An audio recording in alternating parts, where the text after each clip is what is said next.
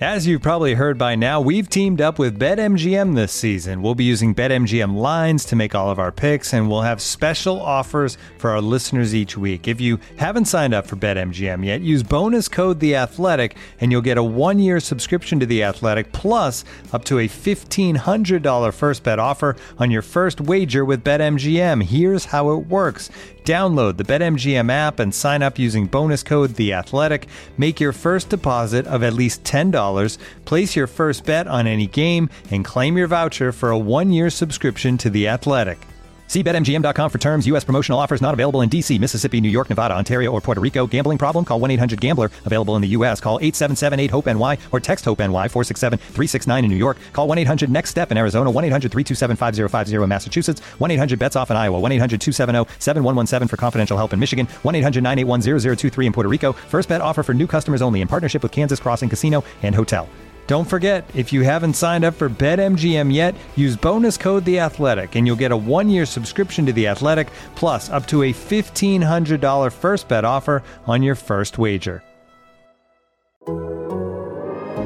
The Athletic.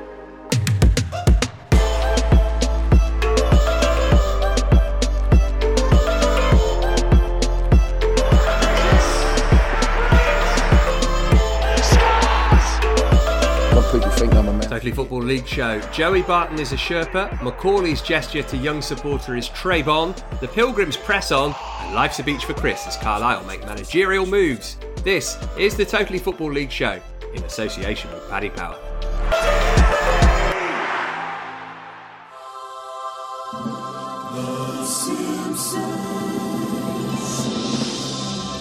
Hello, I'm Matt Davies Adams. You may remember me from such Totally Football shows as the German Neil Warnock and the Buttock region. With me today, our version of Itchy and Scratchy. First up, the former Shrimper Gunner and Gator. Uh, is that what you were known as at Margate, Adrian Clarke? No, no one's ever called me Gator. No, that would be a bad nickname. I think I'd prefer to be called Itchy. I quite like if we're going Gator. down that route, Itchy Like- and Scratchy. Yeah. Yeah, Gator like alligator, strong. Anyway, alongside Adrian, our Chief Ranger Sam Parkin. Hi, Sam. Hello, Matt. How you doing? All right, thanks. Yeah, uh, that Simpsons intro, by the way, was in praise of Tyreece Simpson's goal for Swindon, and also just because I loved The Simpsons up until season 13 when it fell off a cliff. I digress. Uh, we should perhaps have introed you as Itchy and Statchy, though. Last time you were both on, Sam put the call out for producer Abby to create a musical montage of Adrian and his stats. Well, she's delivered. We can hear it now. I'm a stat man. Got a quick stat that, that might interest you. Something called passes per defensive action. The data is very strong. Stat. During the opening half hour, they're the worst team in League One. And they've got the worst expected goals against from open play. They've faced the fewest shots per 90 in the division. I swallowed some stats this week and had, had, had a look at shot ending high turnovers. The shot count was, was 0 to 14. Yeah, and I got a stat. Pleased with that? I quite liked it, yeah, yeah. Um, yeah, the stat man. Good work, Abby. I don't know how long that took her, but fair play. Um, yeah. I've swallowed some more, so um, yeah, ready yourself. Uh, Sam, did you have a standout moment from the from the weekend? I know you were at Forest Green, Swindon. I suppose seeing your old boys plunder a fine victory will be high up there. Yeah, right up there. No, I, I loved it because I, I think that was um, that was one of my first jobs uh, for television post retirement. Forest Green, Swindon, uh, and they won two 0 on that occasion as well. So just good to be there. Good atmosphere. I enjoy going to Forest Green, to be honest, um, even if it wasn't against one of my old clubs. Sampled the vegan hot dog and a vegan croissant, which um, wasn't as good as the hot dog, shall I say? Yeah, hot dog's easier to get right than stuff with butter in. Uh, I would assume. Anyway. No championship action this weekend. There are a couple of news items worth bringing your attention to, though. Uh, EFL chairman Rick Parry says Premier League B teams in the EFL won't be a thing, but the 3 pm blackout could be done away with. Uh, Derby's administrators are hopeful of finding a buyer for the stricken club, which is good news, but it might be Mike Ashley, which is probably not very good news. Uh, meanwhile, their administrators are appealing the Rams' 12 point deduction. Good luck with that. Uh, elsewhere, posh boss Darren Ferguson has been given a one match touchline ban after being found guilty of swearing at an official. What would his dad say? Something profane, no doubt. Uh, Coventry's Matt Godden's been given a two game ban for that shocking dive against Fulham last week. Barnsley have closed the East Stand at Oakwell due to safety concerns. It's the only original stand left from where the ground was built 130 years ago. And Ben Brereton Diaz scored again for Chile. They beat Paraguay 2 0.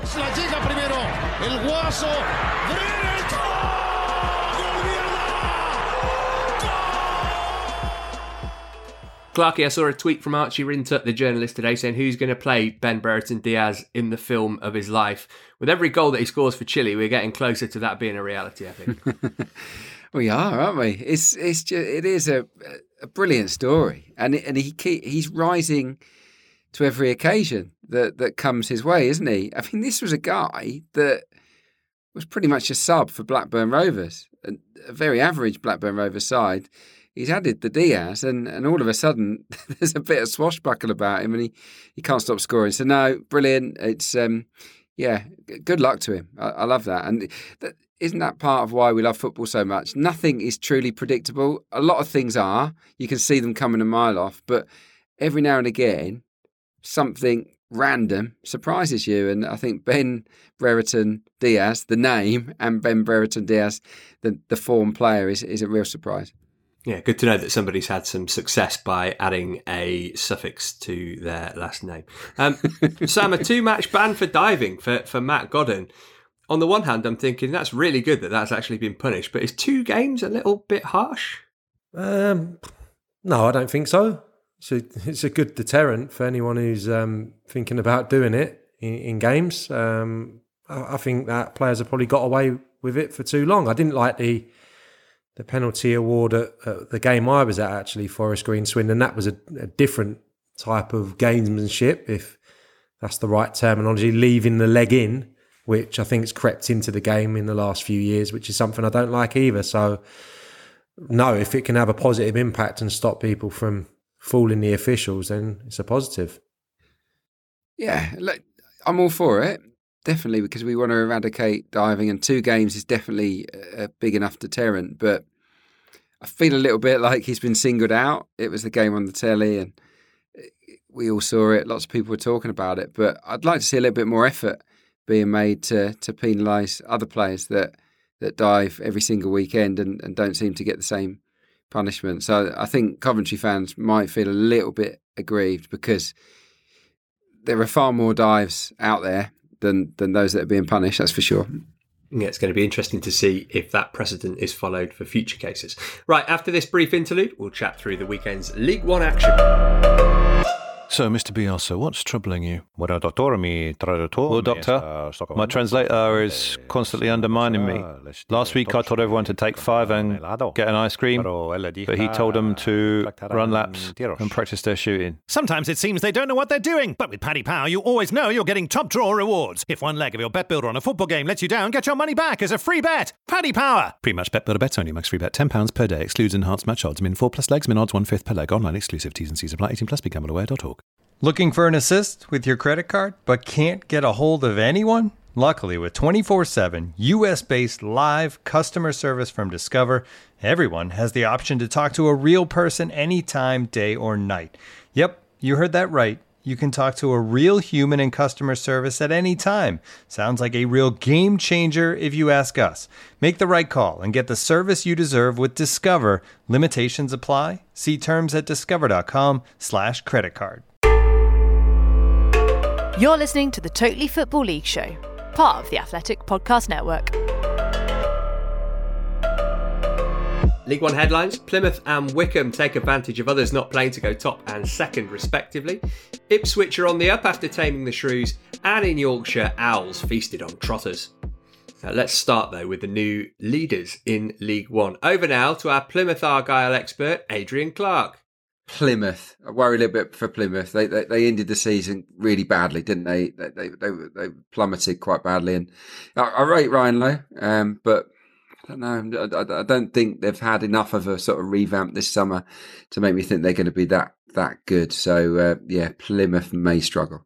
Many thanks to listener Andy Simmons for pointing that out. Uh, we all do it, Clarky, in fairness. And and I think the thing is with this, I mean, you tick them for relegation, which is which is totally different. But the fact we didn't have them amongst our promotion contenders was that maybe as much about the quality elsewhere in the division as it was about Plymouth. You know, all the all the big names in League One this season. Plymouth were always going to be a bit far down the rankings in terms of promotion talk. So, yeah, look, total hands up on that one. Uh, but uh, there, no one, no one would have been tipping Plymouth for top two, maybe not even top six, not even their own fans.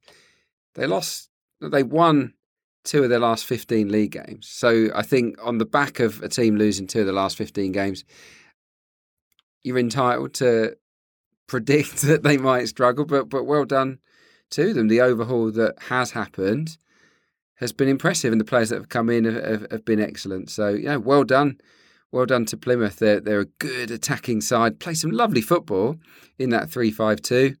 Both into the pitch are working working great. So no, Plymouth Argyle, I got you wrong. I wish you all the very best for the rest of the season, but yeah, it's a long season, and, and other squads in the division definitely run a bit deeper than Plymouth. Uh, here's their midfielder Jordan Houghton winning the award for generic post-match tweet of the week. He says, all caps, big three lowercase points, praise emoji. What an atmosphere. Enjoy your weekend, Green Army. Three green heart emojis. They're on the longest unbeaten run in the EFL. Only Liverpool have played more matches without losing any. Uh, what they do have, Sam, which maybe could have tipped us off as to why they're doing so well, is a manager who knows how to get promoted. Ryan Lowe's done so in two of his three full seasons as a gaffer. Do you think that he's got enough to, to get them up and around playoffs, automatic promotion come May? Yeah, I don't think anyone will be getting carried away. I think the playoffs will be an exceptional uh, achievement Uh, as Clarky just said there about the shape, when you look at the caliber of player that's been brought in and the type of player, it's probably to fit that that system. And I don't think we can say that about the recruitment at a lot of clubs in the EFL. But I think he's gone and cherry picked some really good players. I think Scarr's been a a brilliant signing. Broom, who was on loan at Burton last year, gets his maiden goal uh, this season for, for Plymouth. I think Agard, in the absence of Jephcott, showed that he'll be a, a really good deputy for him. Uh, obviously, Jephcott and, and Hardie have been, you know, one of the success stories of the season so far. They've got a nice, it's a nice combination because they're very different players. So, and, and when I saw Plymouth last year, they they are a good side. They weren't getting the results, and and obviously, you know, coming into this season, they weren't one of the fancy teams because there's there's sides with bulkier squads and uh, and probably better budgets running, you know, in, in League One this season. So it is a surprise, but I do like the eleven. I think they've got Ennis to come back in. Obviously, Danny Mayor's not played too much football, so there is some players in reserve, and you know, I would say now the playoffs is a really realistic proposition. Yeah, no, they're an excellent side, and in a three-five-two, if you're going to play that system, you need those wing backs to be great at both ends of the pitch, and and I think that that they are. I mean, Conor Grant has been superb, very creative player, scored a goal in this game, got a great left foot. And on the other side, it was interesting. The captain Joe Edwards was was on the bench, and Jordan Garrick on loan from Swansea played there and, and was outstanding. Um, great engine as well. So so no, it, when when they get the ball wide and they make that pitch big, Plymouth Argyle, they're they're a real handful to play against. Difficult game for Burton, Sam, but uh, they're still in the top half of the league, but they they've only won once since August. That's not sustainable, is it? They're going to start tumbling down the table if they don't find a way to rectify that form soon. Yeah, and, and the, the clean sheets have kind of deserted them as well. I think it's none in, in six games now. And I think I spoke on Thursday's pod about them setting up a bit conservatively uh, in games, and I felt this was the case here. They they could have been completely blown away by Plymouth in that first half, and if it wasn't for some some uh, intelligent changes at half time, I think he kind of matched them up in, in the shape and, and made a, a change. Harry Chapman coming on had a, had a real influence in the game. If um, maybe that would have done from the outset, or they hadn't have been you know, so reluctant to get bodies forward in the first half, this this could have been a different outcome. So food for thought, I would say, from the second half performance, which was very good, and on another day would have seen them, you know, leaving um, Plymouth with a with a point. But I, I, think with the attacking quality he's got now, um, you know, players to come off the bench, Hemmings and, and Akins, both really good goal threats League One level, they, they should be doing better in, in front of goal. And um, we'll have to wait and see if that turns, especially because the uh, the other end isn't as watertight as it has been.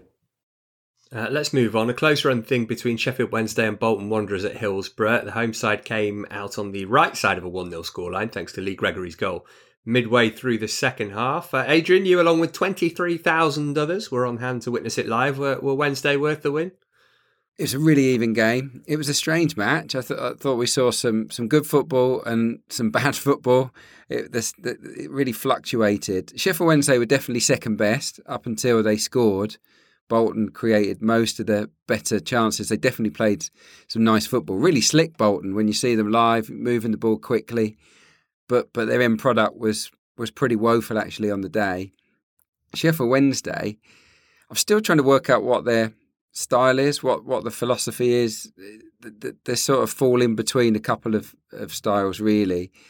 What I thought on the day was that when they got the ball forward earlier to the front three, they looked more dangerous and they unsettled Bolton. Lee Gregory was really good. I thought he was probably the man of the match. Um, real handful, we know he's industrious. He'll always graft, and and he did that, and, and he deserved his goal. It was a lovely ball in from Jack Hunt, and, and, and he tucked it home nicely. But yeah, he deserved it. But I didn't think tactically either manager was very good on the day. Sheffield Wednesday went for back three. Darren Moore changed it at half time.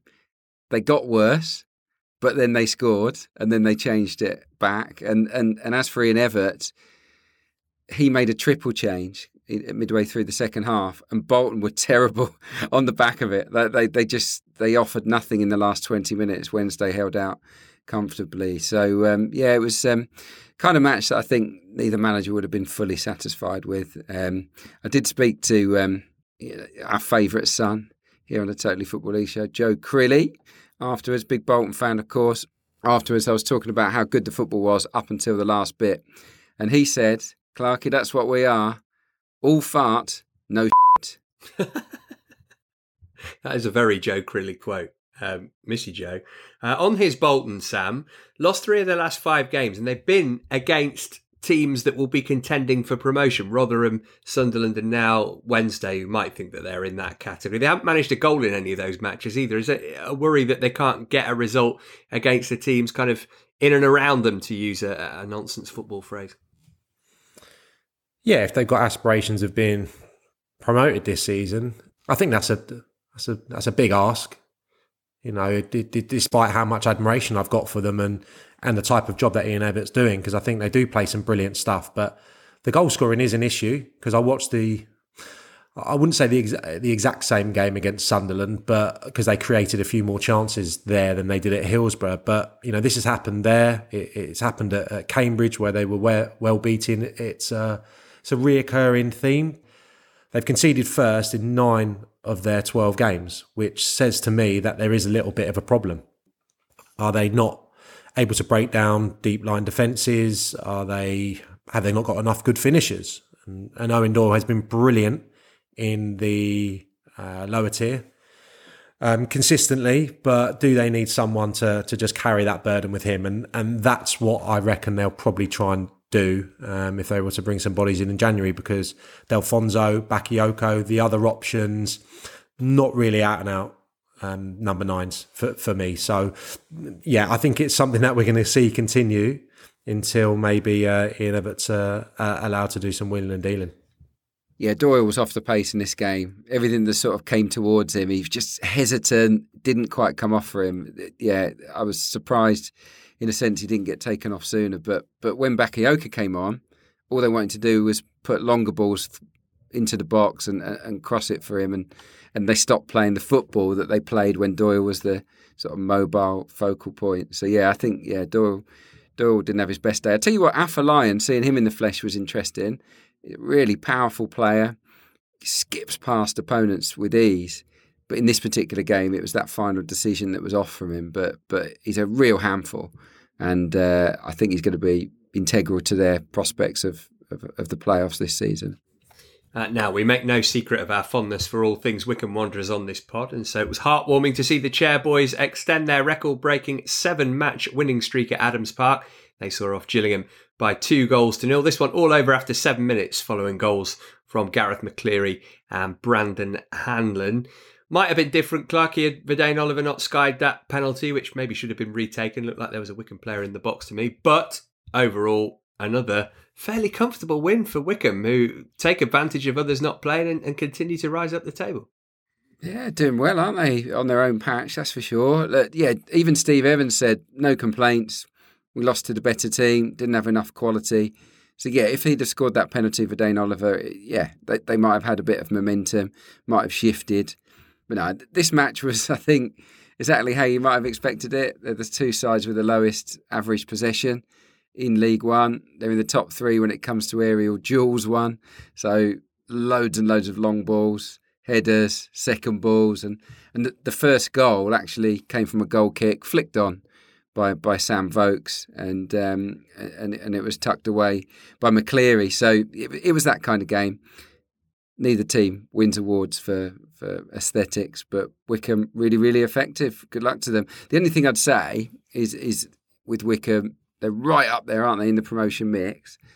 Look who they've beaten every win so far has come against a team in 11th or below. All of the points that they've dropped have come to sides in the top seven at the moment. So that's the one little question mark over Wycombe.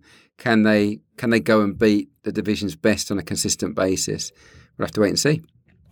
Not loads of drama in the game, but plenty off the pitch. Wycombe tweeting, Could the owner of a white Mercedes return to your car in the upper tier? Your handbrake is off and the car park's on a hill. Uh, there was a positive update on this later, though. We have closure on the Mercedes story. Wedged in place by two traffic cones for the duration of the afternoon, the car was retrieved by its owner, who drove home happy after a record breaking victory. So that's nice to hear. Uh, now, on Thursday's show, Sam called Ipswich's game with Shrewsbury a must win, and with Parkin's words ringing in their ears, the Tractor Boys harvested three points from their game with Shrewsbury at Portman Road. Uh, Sam, does this give them some hope for the future? One defeat in five, we said maybe automatic's gone, but if they carry on like this, they'll keep moving up the table and, and playoffs should still be more than achievable.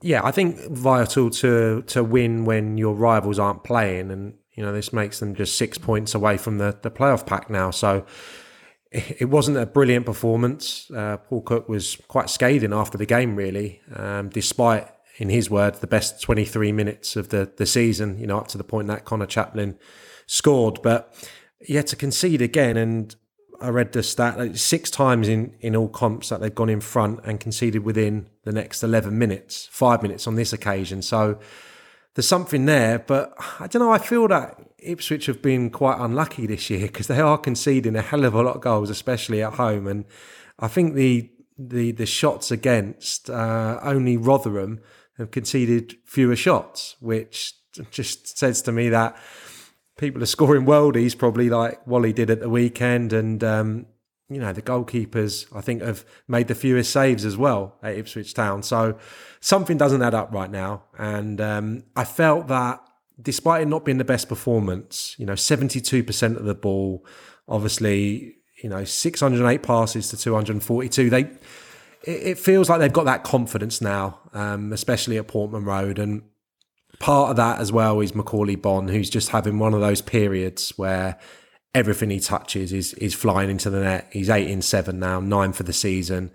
You know, kind of. I'm sure he put a lot of pressure on himself, given that it's a club that means so much to him as well. And I don't think he's always looked the most confident in front of goal. He looks to me as like someone who uh, misses the odd chance and it, it kind of plays on his mind. So he is somehow, I think, mentally in a brilliant place right now where you would maybe have expected him to go there and feel extra pressure, considering it means so much. So he's in a great place. And um, Shrewsbury had to be dispatched at the weekend because they're really poor right now. I think they've got a, a number of issues, and um, yeah, going forward for them, they're they're pretty lackluster. So it was a game they had to win.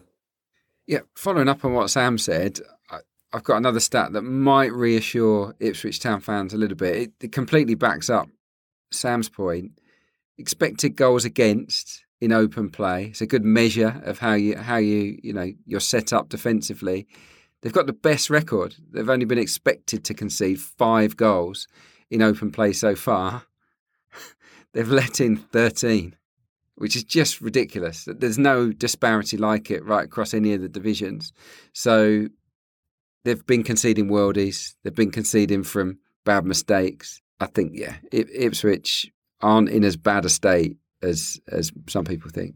Uh, we mentioned Macauley Bonne there, a big good work fella to him. He celebrated his winner with 13 year old town supporter Maddie, who he presented with a new Ipswich shirt earlier in the week after hers was ripped by medics performing an emergency operation on her.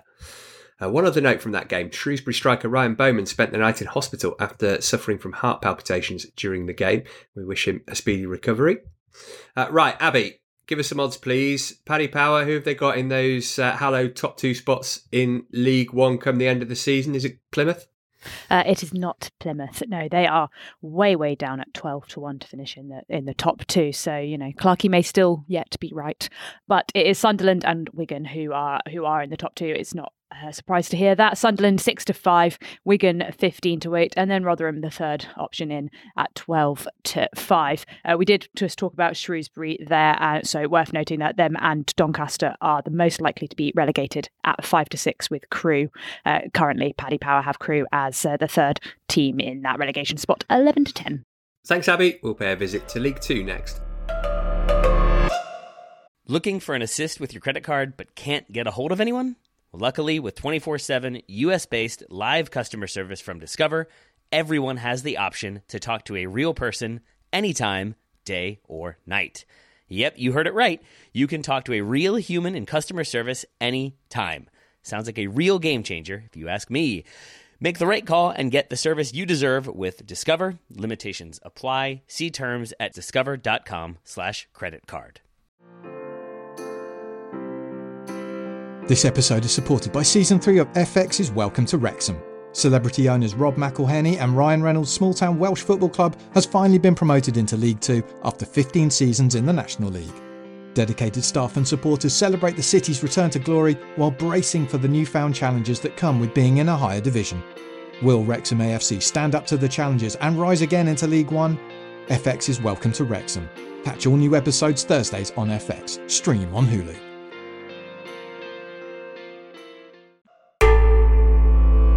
Because you're a listener of the Totally Football League show, you can get a third off an athletic subscription right now. All you need to do is head to theathletic.com forward slash league show. That's theathletic.com forward slash league show. Big two headlines. FGR stay top, but they're only a point clear after they lose and Harrogate hit Scunny for six. Simon Weaver's team now the joint highest scorers in the EFL with Fulham. Saturday saw them hit six in League Two for the first time and in front of a record attendance at Wetherby Road. Elsewhere, Swindon go into the automatic places at Vale's expense. Bristol Rovers are up to 16th after scoring three in a game for the first time. Salford are 17th. Gary Goya. And it's beach ball deflated as Chris is shown the door at Carlisle. The Sky cameras on hand to see Forest Green Rovers and Swindon Town square off on Saturday lunchtime. Sam's old mob, Swindon, got the W. As we mentioned, though, FGR do stay top despite the defeat. Uh, Sam, particularly impressive from Swindon, given they had five players on international duty, but still went to the league leaders and won. Yeah, it was really, really impressive. Um, I, think probably only two of those guys would have would have started in terms of the ones that were away, and I was to be honest, I was concerned about Ward coming in in goal for Wollacott, who's been exceptional, but didn't have to be concerned at all because of he had a superb game. You know, capped it by by saving a penalty at the end. So, yeah, testament to goalkeeping coach probably keeping him wide in, ready to step in and put in a performance um, like that. But no, I I said before the game that I honestly felt what was about to unfold would the outcome would probably be dictated by Jamille Matt because I think he's that important. Uh, him and Stevens' relationship, obviously, up front for Forest Green's been sublime so far. But I thought that the back three handled him brilliantly. I felt the two wing backs of Forest Green couldn't really impact the game too much. So, again, well done to Ellis Iandolo and, and Rob Hunt, who came in on the right hand side of of Swindon's back five for Kesler-Hayden, who was away with England. Um, so they stopped Forest Green. They had a few chances for Aitchison, so it could have been different. He had two big moments. Um, so I'd be interested to see if he remains in the side because he was in in the place of Ebou Adams. But no, I, I felt defensively they were very good. and I I was a little bit critical at half time of Swindon going forward because I just felt it was a bit off the cuff. There wasn't much plan. Um, but I thought that unpredictability in the end won the game because Harry McKirdy was the the match winner. Uh, he had a free role to go wherever he pleased, and I think it was that unpredictability that kind of cost Forest Green with the first goal. He makes a run into the box, not really too sure from a Forest Green perspective who's supposed to be picking him up. And Ben Gladwin's delivery, if anyone gets the chance to watch it back, it's not just put into an area. That's Ben Gladwin picking out the one red shirt who's made a dart into the box because he's that good with the ball. And um, McKirdy finished it well. But from that point on, I, I felt that there was only going to be one winner, really. Swindon looked more threatening going forward and more solid defensively. So it was a really impressive performance. Whether it's sustainable, I doubt, just because of the depth. Um, I thought it was a brilliant performance. And, you know, it, it could happen again. It, they could go on a run with that front two. But I feel that if they're in a position come January, one or two smart acquisitions could make it a real season to remember. Uh, Sam mentioned sustainability there. Forest Green Rovers flashed up climate emergency warnings during the match on their LED boards. Uh, Clark, it's just an anomaly. I'm sure you love a stat, but both Forest Green's defeats this season have been 2 0 at home. You would expect them to put this behind them fairly quickly, but it's a, it's a concern that those defeats have come at home. Now I've got Scunthorpe away next, which is quite a nice fixture to get back on the horse. Yeah, it feels like a gimme, doesn't it, Scunthorpe at the moment? Um, no, I wouldn't be concerned. I really wouldn't. Forest Green have been excellent until this point. Been keeping lots and lots of clean sheets, and and they've been scoring tons of goals. They just come up against a, a really well-oiled Swindon machine in this game, and and that happens. And, and an inspired goalkeeper. I, I don't think there's any need to really have a, a forensic investigation in, into what went wrong here. It's one of those days where the opposition turn up. And I, I, I may be even more optimistic than Sam about Swindon. I just think, how, well have they done, given that they basically had no pre-season? Everyone talks about, oh, managers need pre-seasons and getting players up to speed, pre-seasons this, pre-seasons that. Ben Garner came in, I think, a couple of weeks to go to the season and not many players, yet here they are in, in the autumn. And, and, and again, stats wise, they're up there. Most open play shots in the division, most long passing sequences. So that's 10 passes or more put together at once. They've had 121 of those, Swindon. The next closest is 77. Salford and Tranmere. That is that is an incredible difference. So they're playing with real cohesion and confidence to pop the ball around. And uh, yeah, I think it's it's been a triumph of coaching really so far from Ben Garner job's not done, more to do, but but they're going in a great direction. Yeah, it's now 13 goals they've scored in second halves of games and just one in the opening 45 minutes. And we were trying to get our heads around it on, on Saturday. And, and we actually felt that it was a it was a game plan to have a slightly deeper defensive line in the first half and almost see what Forest Green have got and then step up the tempo in the second period, press higher with the the aforementioned two strikers, and the energy difference between the two sides in that second period was so evident. And I don't know if this was anomaly in terms of the game plan given the opposition, or if this is the way they've been setting up away from home. But it just felt that they ran all over Forest Green in the second half. So yeah, to to back Clarkey up, not only has he recruited a really good squad in a short space of time, but he seems to know exactly what he's doing on the training ground, Ben Garner, to completely uh, contradict old Joey Barton's comments in the last two weeks. Uh, we'll get to Joey Barton shortly, but the game of the day, no doubt about it, in League Two came at Gander Green Lane. The sensational Sutton story continues. Uh, Coby Rowe, the stoppage time hero, as the home side clinched a 4 3 victory against Port Vale in what, what was Sutton manager Matt Gray's 100th match in charge unbelievable this sam. You know you, you, think that they didn't win any of their opening five games have now won five of their last six. They're in a playoff position with a game in hand. Incredible turnaround. Yeah they're absolutely flying. And if you think back to the games they've lost i think they gave an amazing account of themselves on the opening day at forest green. They should never have been beaten by oldham at home. They went searching for the winner at 1-1 and got done with a sucker punch, and they lost um, 2 0 Exeter, which I think is the only time they've lost by more than one goal. So they, they've been in absolutely every game. This was a, a show of great grit and resilience, tinged with some good fortune, you have to say, because it sounded like Port Vale absolutely kind of bopped them around in the in the first 20 minutes, half an hour. So they got a deflected goal. Um, there was obviously a bit of good fortune with a couple of the other goals as well in terms of defensive mistakes and and, and an own goal from Garrity. So they they rode their luck a little bit, I think, in this game, but I, I thought it was really interesting listening to Matt Gray changing the tactics. They obviously, you know, are quite a direct side. I think they've had the least passes in the division by by some way, the least completed short passes anyway. So they can go long, but I just felt it was really interesting saying that he was really hot on them switching the play in that second half, getting 2v1s, fullbacks getting higher up the pitch. So, you know, tactically, change one or two things and they get another three points. So um, they're going brilliantly. And we've seen it before. Uh, we're seeing it now with Harrogate as well, um, despite, you know, them having obviously a little bit longer in the league. But Sutton, it feels like, are going to continue to surprise people, and and who knows? I think it would be, I think it would be a hell of a shout to say they're going to be in the in the playoffs. But you know, it's been a brilliant start to the season. Not much difference, is there, Clarky, between the the top end of the National League and, and League Two? It would appear.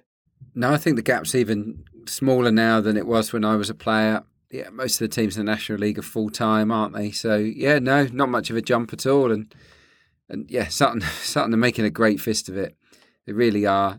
It's just awkward to play against, aren't they? You see the long throws from both fullbacks. They'll put the balls into the box and ask questions. They've got big tools centre forward.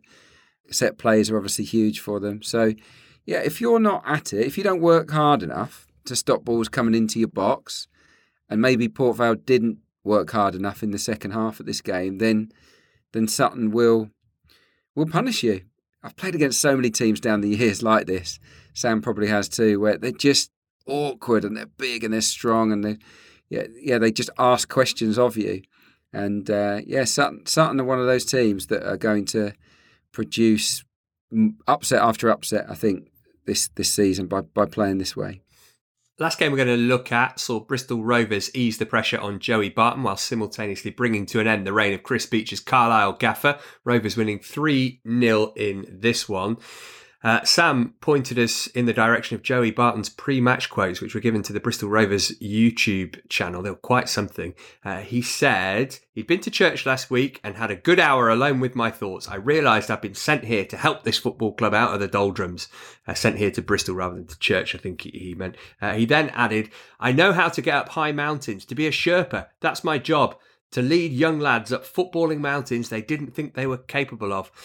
Sam, it sounds like he he's hoping that he's created an atmosphere where he's a, friend first, a boss second, and, and what probably an entertainer third. uh, I think we we we've always known that he's had a probably had a Desiree quote or two on his office wall, haven't we? Certainly since he's been a manager, anyway. Uh, yeah, I mean he's trying he, he's trying everything. He's trying everything, and um, came good for him at the weekend. Um, I noticed pre-match that he said he was going to use Brett Pitman in a um, in a different way this weekend. So I think, oh, maybe he's going to play as a number ten, um, like he did for Kenny Jackett a few times. Didn't get off the bench. So, um, I wonder how Brett's feeling this week. If that was um, a bit of kidology, maybe for the opposition manager, but um, yeah, he was the full guy in it, wasn't he? But yeah, just you know, I've not I've not watched this game, but I, think looking at the certainly the, the two wide boys or the supporting forward players and Anderson and Saunders and Collins up there. We know how good he was at uh, Forest Green previously. Yeah, I think just loads of mobility um, in that front line, maybe a slightly different way about going about it. Evans is a player I've always liked. Anthony Evans, watching him in, in Everton's under 23s, he's got a bit more guile, I would suggest, than the other three. So there's, there's a decent balance there. And I think finally, really well backed up by Coutts and, and Whelan. Coutts certainly has been coming in for some flack when I've been doing my research the last few weeks, but it, it looked like he was um, really at the forefront of some of their, their, or stopping the opposition and also starting Bristol Rovers attack. So it's a big win. Not going to get carried away considering the the opposition, but it is a big win because it was much needed for for Bristol Rovers against a struggling side, and it was almost as if you know the the manager who suffered defeat in this match was going to come under enormous pressure, and that's how it's proved. Uh, yes, absolutely. Quick shout out to Sam Nicholson. Uh, his second goal, for me, the most aesthetically pleasing type of goal you can get in football when it's low and it rolls all the way around the net from one post to the other. Absolute thing of beauty.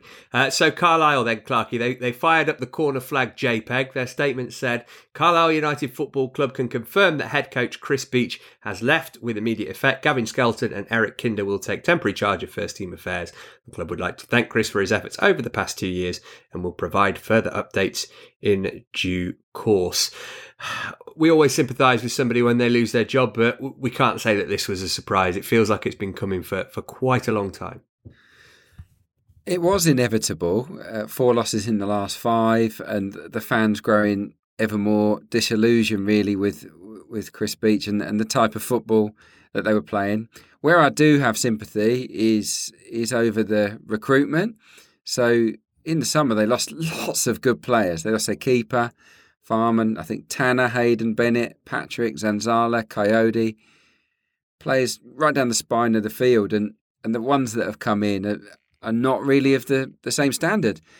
And Carlisle do have a director of football, someone that really is in charge of the wheeling and dealing side of it, David Holdsworth, and I just feel that he maybe hasn't hasn't helped his manager with with some of the decisions that were made. So so yeah, I do have a little bit of sympathy, but but results wise, it's not been good, and and the football hasn't been very exciting either. I mentioned earlier that Swindon had made 121 sequences of 10 or more passes. Carlisle have made five. I mean, five. I mean, it's, it's an embarrassment. You can't keep the ball for 10 passes over that period of time. That, so that that tells you there's you know, low on confidence. The quality of the, of the, football is not is not great. They're not scoring enough goals. They're not keeping clean sheets. So look, they they had to do something, I guess. Um, but whoever comes in has got quite a big job, I think, to to to get their own identity on the team. And, and to work with the players at their disposal because I, I do think this squad is is significantly weaker than the one that was flying pre-pandemic. Yeah, really big job based on those stats. Uh, Sam, had a quick look at, at the runners and riders according to the bookies. Gavin Skelton, the, the caretaker, is among the early favourites. John McGreal, Paul Tisdale in there too. Can I interest you in 50 to 1 on Jimmy Glass? uh, that'd be nice, wouldn't it? Ex, uh, he was on loan from Swindon. I have you know at that uh, that point when he scored the goal.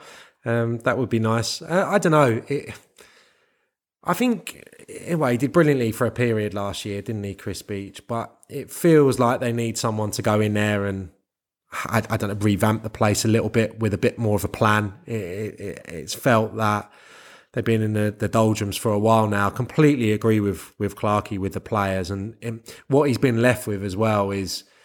I mean, the midfield we've always liked. Alessandra, yeah. Guy, and Mellish is, is not bad. And I think, you know, all of them have produced good performances. Maybe not you know, completely consistently, but a good midfield three. I mean, such a youthful back five, you know, two really young centre halves, inexperienced, and young, the centre forward on loan from Villa at the moment. So I think really important positions on the pitch.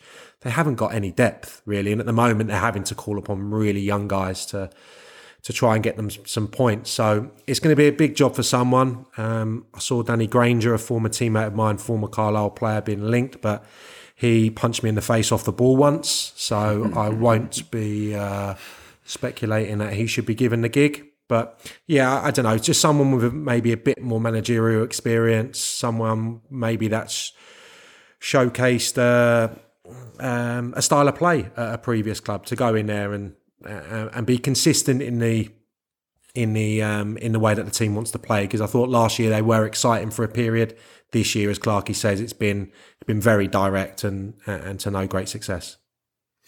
Uh, I'm just having a look on Google Maps, Adrian. Sol Campbell, mm. I believe, lives in Northumberland. Hour and 25 from there to Carlisle mm. seems doable. He might be a contender.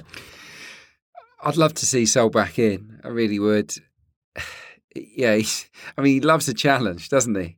Macclesfield and Southend United on his CV. I mean, blimey he's a glutton for punishment. And and Carlisle fans will tell you that the current ownership they're not much better than, than those two clubs that, that, that we're talking about here. There's a lot of frustration at a lack of ambition from the current ownership. So it sounds like it's right up Sol's Sol's street, to be honest. Um, but yeah, they, they need they need a manager that that can put their own imprint on the team really really quickly and, and get them believing in something. Because at the moment, the fans don't believe in the ownership. They don't like the director of football, and they and they hate the style of football. So there's a lot of things that need altering. Other than that, though, things are looking rosy. Uh, Abby, let's get some odds on the, the League Two relegation picture. Carlisle are placing two points above the bottom two at the moment, so presumably they feature prominently in this section. Yeah, they're the fourth favourites for relegation, according to Paddy Power. Six to one for Carlisle to go down. Uh, it's Scunthorpe and Oldham, though, unsurprisingly, they are occupying those two relegation spots. Scunthorpe 10 to 11, Oldham 11 to 8, and Walsall are the third favourites at 4 to 1. Thanks, Abby. You can find out these odds and more at paddypower.com or the Paddy Power app. Prices are accurate at the time of recording. It's over 18s only, T's and C's apply, and when the fun stops. Stop! Uh, right, before we go, let's dust off the old Soccerbase inspired Parky and Clarky quiz, shall we? As last time, your questions pertain to the other's career. So, Sam, you're going first. Here's your question. We all remember the 28th of March 1997 as my 15th birthday. Uh, it was also the day that Adrian was a part of a Southend side that lost 3 0 at Tranmere. The Tranmere team that day featured two current EFL managers. You can get a point for each. Name those managers. Dave Challinor. Spot on. He is rubbing his temples, listener, to try and push that knowledge to the front. Keep rubbing, Sam. Come on, it's going to come to you. Challinor's Uh, correct. I'm going to go for. Uh, it's going to be obvious. I can't think. All I can see is John Aldridge and Pat Nevin. But I'm going to go for Micky Mellon. Did he play for Tranmere? Oh, he did, but he wasn't playing in this particular game. Close. Great effort. Can you remember Clarky? Nah, I know. Give I us a didn't- clue. I didn't even start to think about it. I was just leaving that to Sam. That Big was- friend of the show. tough. Cookie. Yeah, Paul Cook. Yeah. Yeah, yeah, wouldn't have got Cook, that. yeah. All right, well, you got one, Sam, so you- you're in with a chance. Uh, Adrian, here we go. Boxing Day 2004 saw Sam score for Swindon in a 2 0 win at Peterborough. In the posh side that day were a former world record holder and a midfielder who would go on to become British light welterweight champion. Point for each, please. I'm so pleased with this question, by the way. I, it took me a long time to to come up with it, but when I did, wow! I, Leon McKenzie. nope, good guess, but not right. Curtis Woodhouse. Yeah, yeah. To give you half a point for that. Uh, who's the world record holder? Or was it? It was. Um, it was taken from him. What's it? It was actually Um, taken from him by Dave Challinor, and then by somebody else subsequently. Oh, Oh, so, come yeah, So on. long throw specialist. Is it a Welsh? Is it someone that's Welsh? Correct. Yeah, gonna, gonna need more than a vague Pla- description of I their played- nationality. I played against him when he was at Cardiff. I'm sure of it. Uh, There's a certain irony to his world record given his name. no, it's not, it's not going to happen. Go on. Sam for the steal and to really rubber stamp Yeah. your victory. I'll have Curtis Woodhouse and Andy Legg. Correct. World's longest throw in for a time. Andy Legg. What about that, eh? the opposite of nominative determinism, you might say. Uh, well done, listener, if you stuck around right to the end, particularly for that bit. Well done to Sam for winning the quiz as well. Thanks to Adrian and to Abby for their help this week, and to you for listening. We'll be back on Thursday when we'll be previewing the return of the championship and more. Until then, from all of us here, it's goodbye. You've been listening to the Totally Football League Show, part of the Athletic Podcast Network. Listen ad free on the Athletic app and keep up to date with everything Totally by heading to at the Totally Show on Twitter and on Insta. Find out the latest subscription offers by going to theathletic.com forward slash league show. The Totally Football League Show is an athletic media company production. The Athletic.